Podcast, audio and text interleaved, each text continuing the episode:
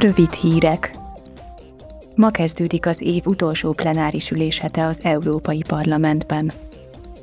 Strasbourgban a képviselők egyebek mellett értékelni fogják az ENSZ novemberi klímacsúcsán elért eredményeket, különösen abból a szempontból, hogy közelebb visznek a párizsi megállapodásban foglalt célok teljesítéséhez, és ezáltal a globális felmelegedés mértékének csökkentéséhez.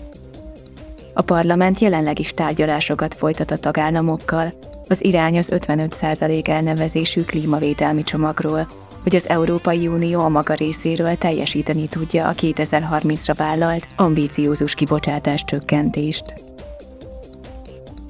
A parlamentben holnap hetedik alkalommal kerül sor az Ez Európa vita sorozatra.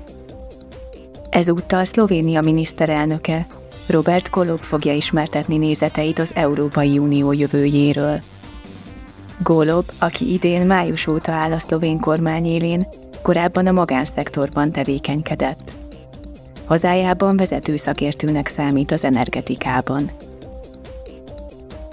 Holnap a képviselők az Európai Bizottság felelős tisztségviselőivel az izraeli-palesztin helyzet rendezésére javasolt kétállami megoldásról is egyeztetni fognak. A kérdést azért tűzte napi rendjére a parlament, mert aggasztó méreteket öltött az erőszak Izraelben és a megszállt palesztin területeken. Az Európai Unió felszólította Izraelt, hogy hagyjon fel a palesztin lakosság szenvedését csak tetéző kilakoltatásokkal és épületrombolással.